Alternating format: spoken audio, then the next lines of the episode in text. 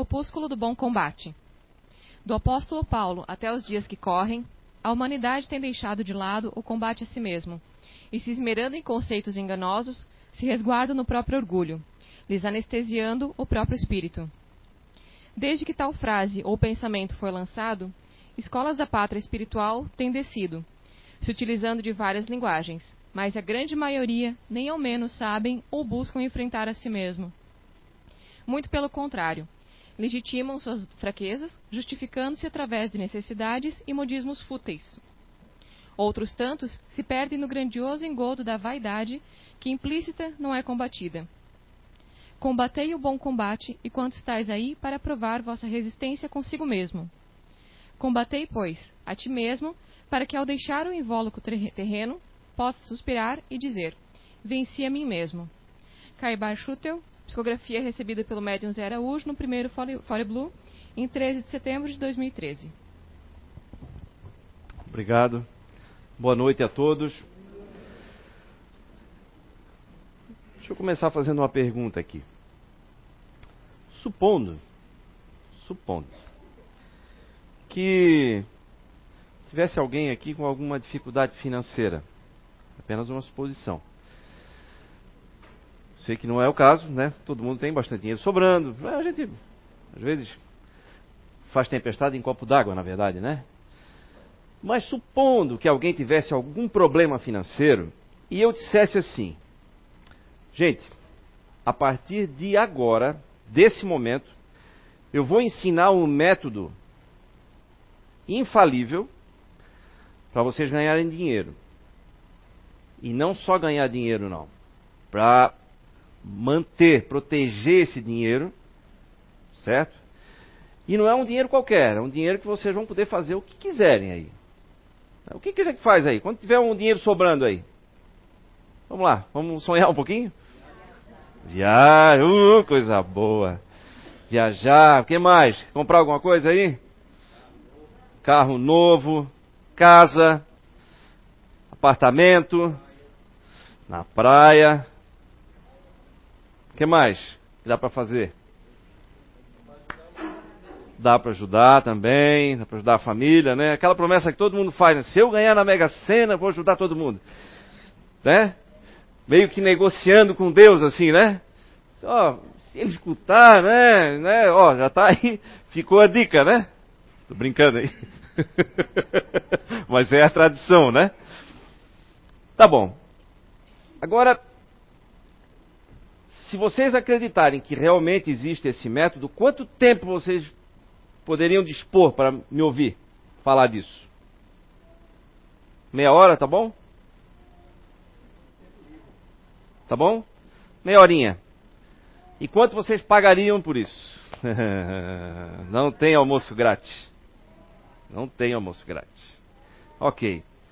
Agora, se eu dissesse para vocês que existe um método que pode, além de fazer você ganhar dinheiro, pode melhorar sua saúde física, pode melhorar sua saúde mental, pode melhorar os seus relacionamentos. Olha aí. Vamos aumentar os benefícios ainda. Pode conectar você com Deus. Ah, nossa. Aí agora foi a cereja do bolo. Certo? Só que ninguém disse quanto é que pagaria também, né? Tudo bem, deixei passar, mas vamos lá. Vamos tentar falar um pouquinho disso em meia hora, então. Tá? Eu queria que nessa meia horinha, talvez passe um pouquinho, né? Não vou garantir cem por cento. Vocês tentassem se concentrar ao máximo, olhando para dentro. Prestando atenção em coisas que a gente já cansou de ouvir, mas que a gente não deu aquela devida atenção. Tentar raciocinar de verdade a respeito disso. E eu estou falando aqui de caridade. Está funcionando o microfone? Tá. Caridade. O tema da palestra de hoje é ajuda, não ajuda-te, ajuda que o céu te ajudará. Ou seja, se proponha a ajudar, se proponha a doar. Mas quando a gente fala em doar, vem à cabeça muitas vezes a, a, a, a caridade material, que é extremamente importante, necessária, e é a primeira. Né? Alguém que está morrendo da fome, eu não vou lá apenas com palavras ou com, com um encorajamento. Não, mas levanta daí, estou lá na Etiópia, tem alguém morrendo numa tribo daquela distante, isolada e tal. Não, levanta que Deus vai te ajudar. Isso não vai ajudar nada. Né? Eu preciso muitas vezes da ajuda material. Porém, quando eu me restrinjo a doar apenas a matéria, eu estou doando uma pequena parcela de algo que eu já retirei desse planeta. Concordam? Qualquer coisa, qualquer coisa que eu for doar, vai ser uma pequeníssima parte de tudo que eu já retirei para sobreviver daqui. Todos nós consumimos muito desse planeta aqui. E depois a gente devolve também, né? O nosso próprio corpo. O nosso corpo, noventa e nove por cento dele é composto por seis elementos. Certo? noventa e nove por cento. Os elementos estão aí, na natureza. Oxigênio, hidrogênio, nitrogênio, fósforo, cálcio e... Alguém aí de biologia? Carbono. Obrigado. Um bom aluno, hein? Ou é professor? Não. Então, doar simplesmente algo material não significa muito. Porém, estou falando no campo do nosso corpo físico. Quando essa doação vem acompanhada de um algo mais, aí é que ela começa a fazer alguma diferença na nossa vida. O que, que é o algo mais? É o doar com uma boa dose de amor. Porque amor, amor é aquilo que a gente consegue cultivar, talvez até produzir. É algo que é nosso realmente, eu não retirei da terra. Certo? E na medida em que eu coloco amor na doação, ela nem precisa ser material. Ela pode ser uma doação de palavras, de encorajamento. Ela pode ser uma, uma doação, é, é, como eu falei, imaterial. Mas se ela tem uma grande dose de amor, aí sim é que é esse, esse método começa a funcionar na nossa vida, que é a caridade, começa a funcionar com uma conexão com o amor maior, uma conexão com Deus. É como se nós fôssemos afluentes de um rio. Imaginamos aqui um rio enorme que vai desaguar no oceano, certo? Se eu for uma nascente e fico isolada num lago, eu sou aqui a nascente e apenas crio um lago aqui, eu vou gerar algum certo benefício, mas não vou me beneficiar também de muitas coisas. Mas se eu sou uma nascente que acabo criando um outro rio menor e esse rio vai desaguar no grande rio, que por sua vez vai desaguar no grande oceano, aí sim eu acabo me conectando com o grande oceano. Ou seja, na medida em que eu produzo amor através das minhas atitudes, eu começo então a me conectar com Deus. E quando eu começo a me conectar com Deus, existe um caminho inverso. Não é apenas eu doar. À medida em que eu estou doando, eu estou entrando, participando desse grande fluxo. Certo? Também já é um grande benefício. Por quê? Porque por mais que eu tenha momentos de queda, de desânimo, de fraqueza, esse turbilhão de águas não me deixa parar. Nós já falamos aqui algumas vezes, é como se eu estivesse numa autoestrada, numa rodovia. Eu entrei nesse grande fluxo aqui, eu não consigo parar. Porque quem vem atrás já me ajuda, me empurra. Se eu momentaneamente estou sem força para empurrar alguém, alguém vai me empurrar. Vamos, vamos que dá, vamos que dá. Encorajamento. Só que, ao contrário do que acontece aqui, existe um caminho inverso. Quando eu estabeleço essa conexão, é como se eu tivesse, tirasse um fiozinho meu aqui. Ou então, imagine um computador sem, sem conexão com a internet. Extremamente limitado, certo? ele vai servir para fazer muitas coisas, para redigir texto, enfim, gráficos, fazer projeto, inúmeras coisas. Mas se eu não tiver uma conexão com a internet, eu fico limitado ao que ele tem ali dentro. Não é assim? Assim acontece conosco. Por mais habilidades que eu tenha, por mais programas que eu tenha instalado em mim, né? Por mais que eu tente desenvolver essas habilidades, se eu não tiver uma boa conexão, eu vou ficar limitado. Muito limitado. E eu não recebo nada de volta. Eu preciso estabelecer essa conexão. Para poder receber informações, para poder receber todo tipo de coisa, eu preciso estabelecer essa, essa comunicação. E essa comunicação, essa ligação, se dá através da caridade. Se não fosse isso, o próprio Jesus não teria dito: fora da caridade não há salvação. E tantos outros espíritos elevadíssimos batem nessa tecla. Olha só, São Paulo. Gente, interessante, né? Essa madrugada eu estava... Eu costumo levantar de madrugada para poder montar, preparar alguma coisa do que vai ser dito, né? Por quê? Porque eu não, é o momento que, em silêncio absoluto, a gente precisa, é, com os próprios botões, né, ficar raciocinando. E era um negócio, mas por quê? O que a caridade tem a ver com a minha vida? O que a caridade tem a ver com prosperidade, por exemplo? O que a caridade tem a ver com saúde? O que tem a ver? E aí eu estava lendo aqui, eu tenho certeza que todos aqui conhecem isso aqui, ó. Nossa, marquei e não, não tirei aqui.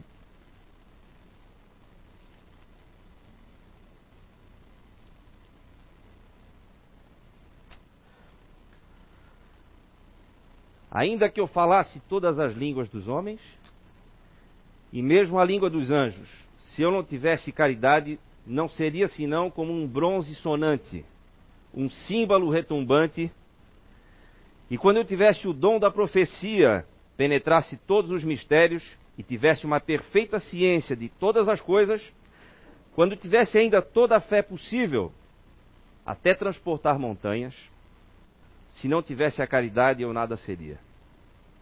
Enquanto tivesse distribuído meus bens para alimentar os pobres e tivesse entregue meu corpo para ser queimado, se não tivesse caridade, tudo isso não serviria de nada.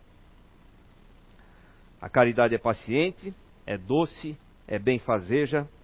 A caridade não é invejosa, não é temerária e precipitada, não se enche de orgulho, não é desdenhosa, não procura seus próprios interesses, não se melindra e não se irrita com nada, não suspeita mal, não se regozija com a injustiça, mas se regozija com a verdade.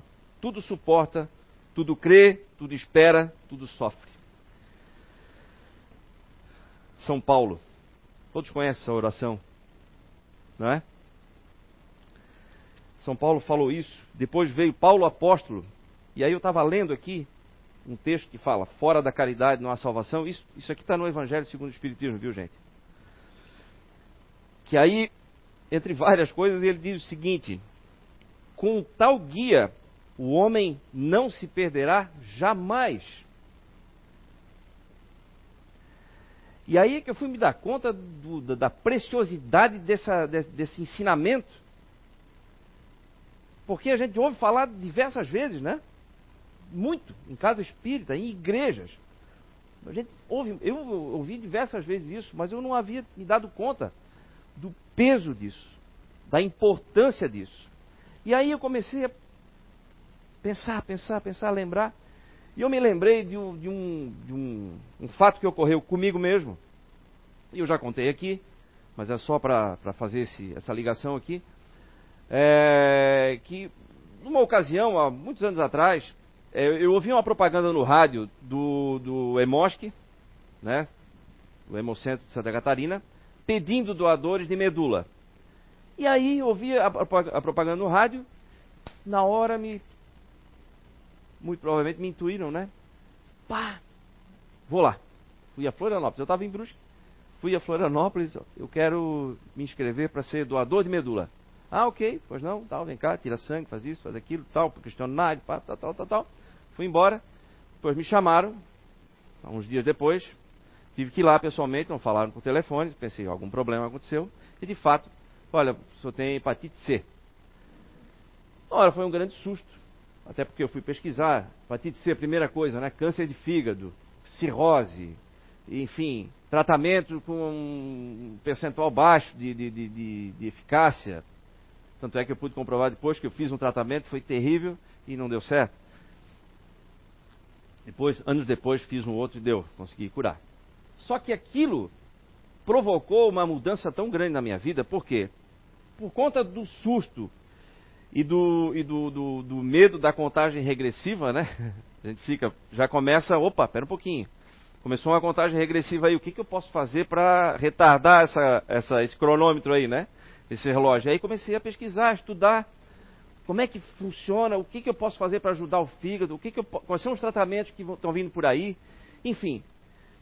E aí acabei fazendo uma série de mudanças na minha vida, de hábitos alimentares, de exercício físico, enfim, uma série de coisas que mesmo depois, ainda tendo a hepatite C, eu consegui voltar o meu fígado para o estado de zero. Depois acabei curando, ainda bem, graças a Deus. Mas só que esses hábitos ficaram. E aí, olha só, foi um lampejo, foi um segundo de uma vontade de ajudar. Olha só, foi uma gotinha. E eu estou sentindo, experimentando os benefícios disso na minha vida há anos, há mais de quinze anos. Olha só. Então, por aí, dá para a gente ter uma noção do tamanho da coisa.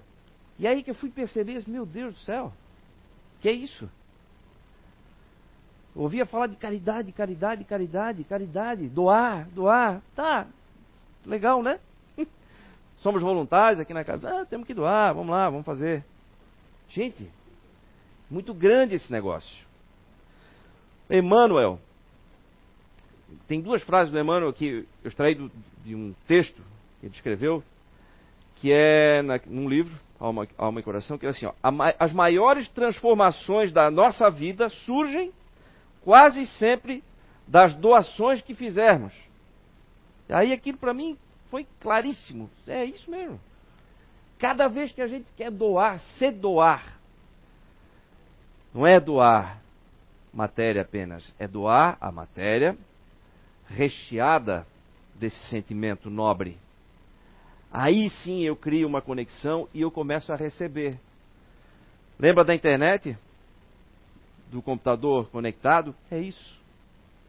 É disso que eu falo. Aí eu começo a receber mais e mais informações. Essa conexão, essa caridade começa dentro de casa. Porque dentro de casa muitas vezes é difícil pela proximidade, pela convivência. Só que a gente foi colocado ali para resolver.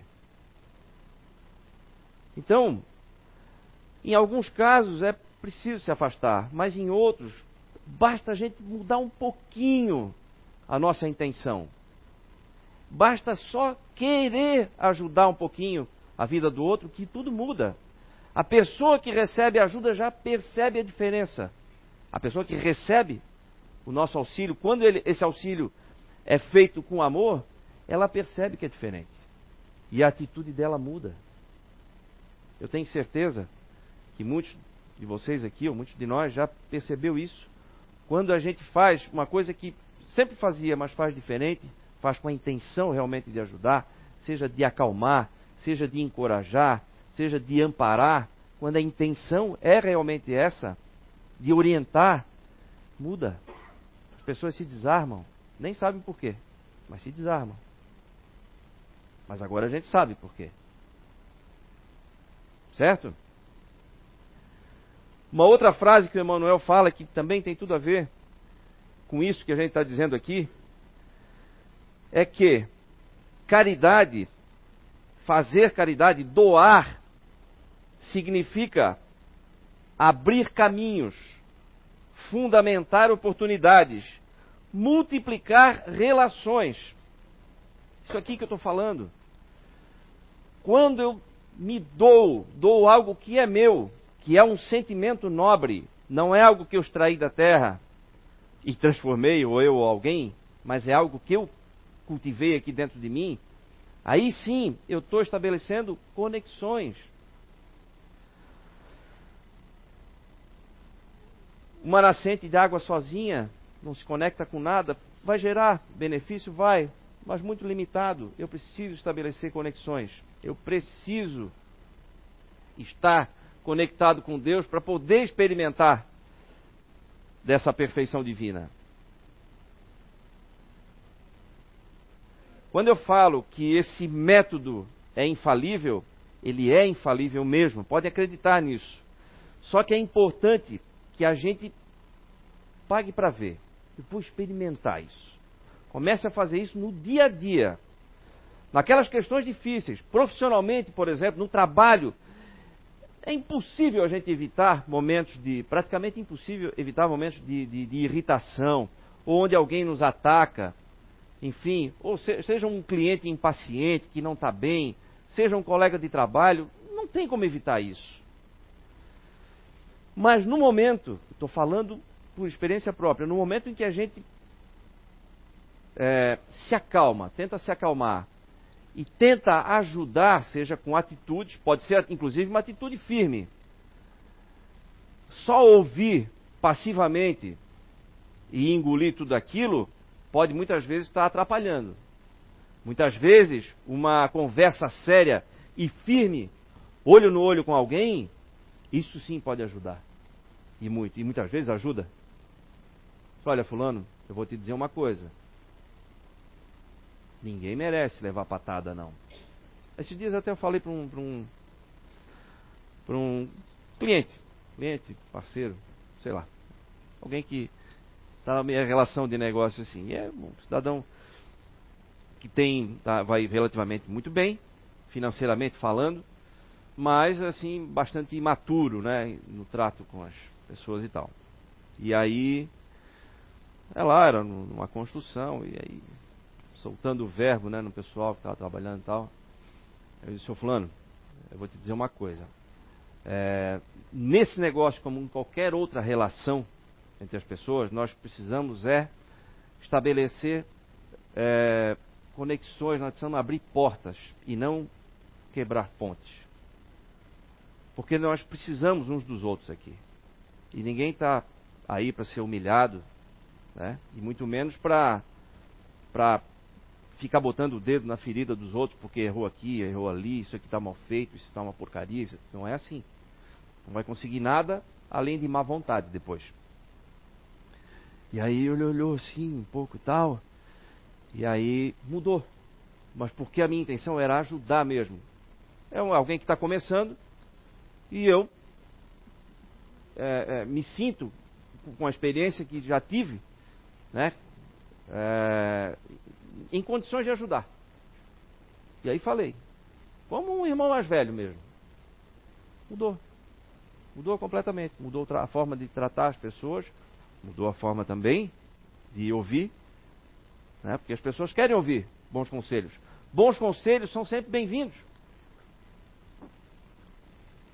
Bom conselho é uma doação. Bom conselho é caridade. Mas, bem entendido, desde que seja feito com a intenção de ajudar. É isso que vai estabelecer a conexão. Certo? Se o meu computador, eu preciso escolher um bom servidor. Eu preciso ter um bom plano de internet também, para que essa conexão seja boa. E eu posso ir melhorando. À medida em que eu vou usando, vou descobrindo, né, novas empresas que oferecem melhores pacotes, né? E vou ficando bom nisso aí. Então é fundamental que a gente entre nessa vibe, como se diz, né, na gíria, da doação, da caridade. É a partir daí que a gente começa a transformar a nossa vida financeira numa vida tranquila e próspera, tranquila no sentido não de, de, de estagnação, mas no sentido de sem tanto solavanco, né? E eu, eu começo sim a ter uma vida financeira melhor. Ah, Júnior, o que que dinheiro tem a ver com caridade? Dinheiro e caridade talvez não tenha relação direta. Mas a minha vida próspera em todos os sentidos, seja na questão financeira, de saúde, de relacionamentos, tem a ver com a minha conexão com Deus. E a minha conexão com Deus depende do que eu produzo aqui dentro.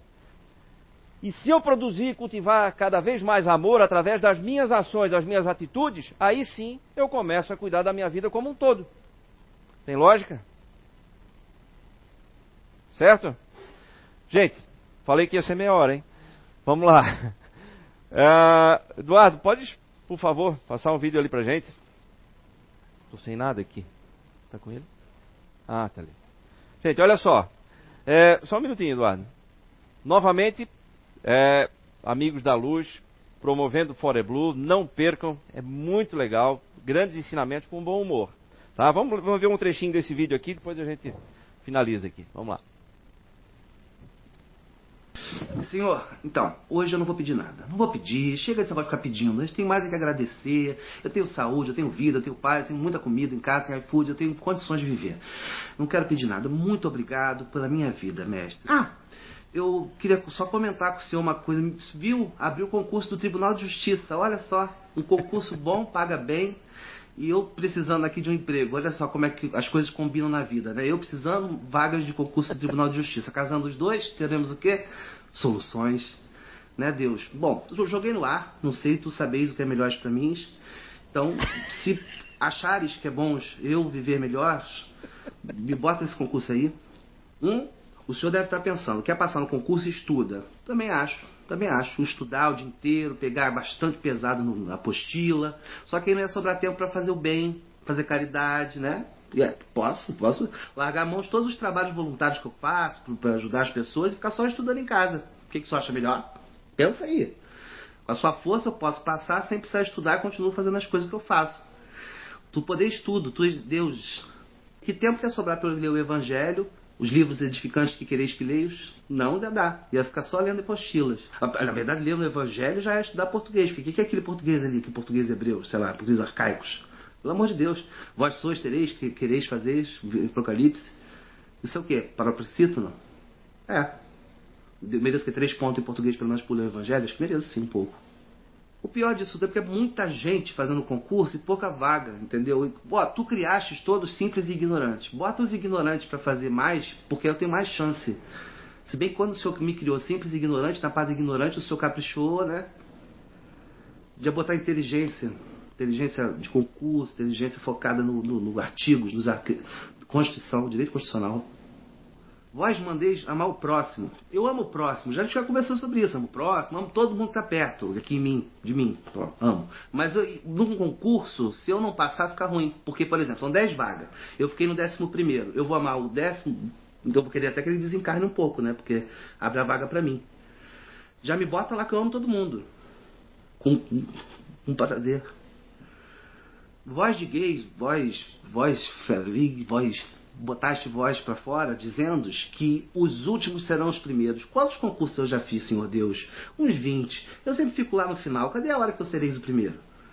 Né? Tu disseste isso. Tu, ó, até acertei. Tu disseste, os últimos serão os primeiros. Mateus, capítulo vinte, versículo trinta e quatro, lote quinze, quadro três, artigo primeiro do parágrafo único.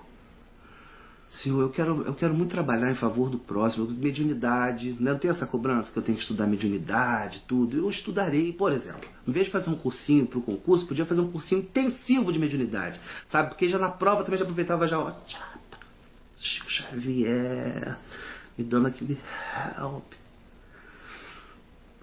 Senhor, é porque eu já tentei tantas vezes passar em algum concurso, assim... Senhor Deus, Jesus, Jeová, o Criador, o Universo, eu peço dessa vez, Senhor, tu vos disseis, um camelo não passe, passará no buraco da agulha? Sou eu tentando fazer concurso, eu sou um grande camelo e, e, e o tribunal é aquela agulha. Porra, esse camelo que ele passa. Senhor, eu acho que esse edital não é de Deus. Eles não estão com pensamentos em Jesus. Porque vós disseis, muitos serão chamados, poucos escolhidos. Quanta vaga tem ali? Não é muitos chamados, não. Escolhido, então, é pouca vaga. E o tanto de matéria que a gente tem que estudar para a prova? Pelo amor de Deus, isso é desumano. Que isso? É direito constitucional, português, é codigés, é códigos, que isso? São, é, tem a reencarnação, quer dizer, são dez vidas para estudar o conteúdo todo, né? Tá com raio neles ali, fulmina. Não, mas o senhor é dez, o senhor é, é paz, vós sou eu também. Estou falando isso aqui que é o que o povo diz, entendeu? Porque eu acho que todos serão abarcados em Deus, no íntimo de Jesus. A água fluidificada, ela, ela ajuda, né? Se eu tacar água na prova, dizer, isso me dá algum ponto? Onde caiu o pingo, Marco X? Enfim, é isso, senhor. Eu não estou pedindo, não. Como eu falei, eu estou comentando aqui com o senhor, desabafando. Está jogando lá. O senhor pensa que é melhor para mim, tá? Se for para eu passar... Tá. Bom, obrigado. Ah, mais uma coisa. Abençoa o Estado, né? Então o Estado está quebrado, é o Estado que paga os funcionários públicos. Então não adianta eu passar também não receber nada, né? Então chega, passa lá com esse mundo de regeneração, que o prova de expiação já deu, ok? Obrigado. Assim seja. Amém. Obrigado, Eduardo. Te ligo. Ai, gente... Isso é o negociar, né? Exatamente, é o negociar com Deus, que a gente falou ali no início. E o grande detalhe está aí, gente. É, por mais engraçado que seja, mas a grande mensagem está ali. Às vezes a gente está negociando sem perceber, sem se dar conta. E não é isso que vai fazer a gente se conectar. É, não é o toma lá da cá. Não, não, não, não. Não é isso. É doar. Não é troca. Doe. Quando eu doar de verdade, aí sim a conexão se estabelece. Ok? Então, fica aí o grande método, né? Revelei o segredo, tá bom? Então, aproveitem ele, pensem, né? Esmiucem esse assunto, cada um consigo mesmo, porque vale a pena. Muda, a vida muda para melhor quando a gente entende isso. Ok? Muito obrigado e boa reflexão.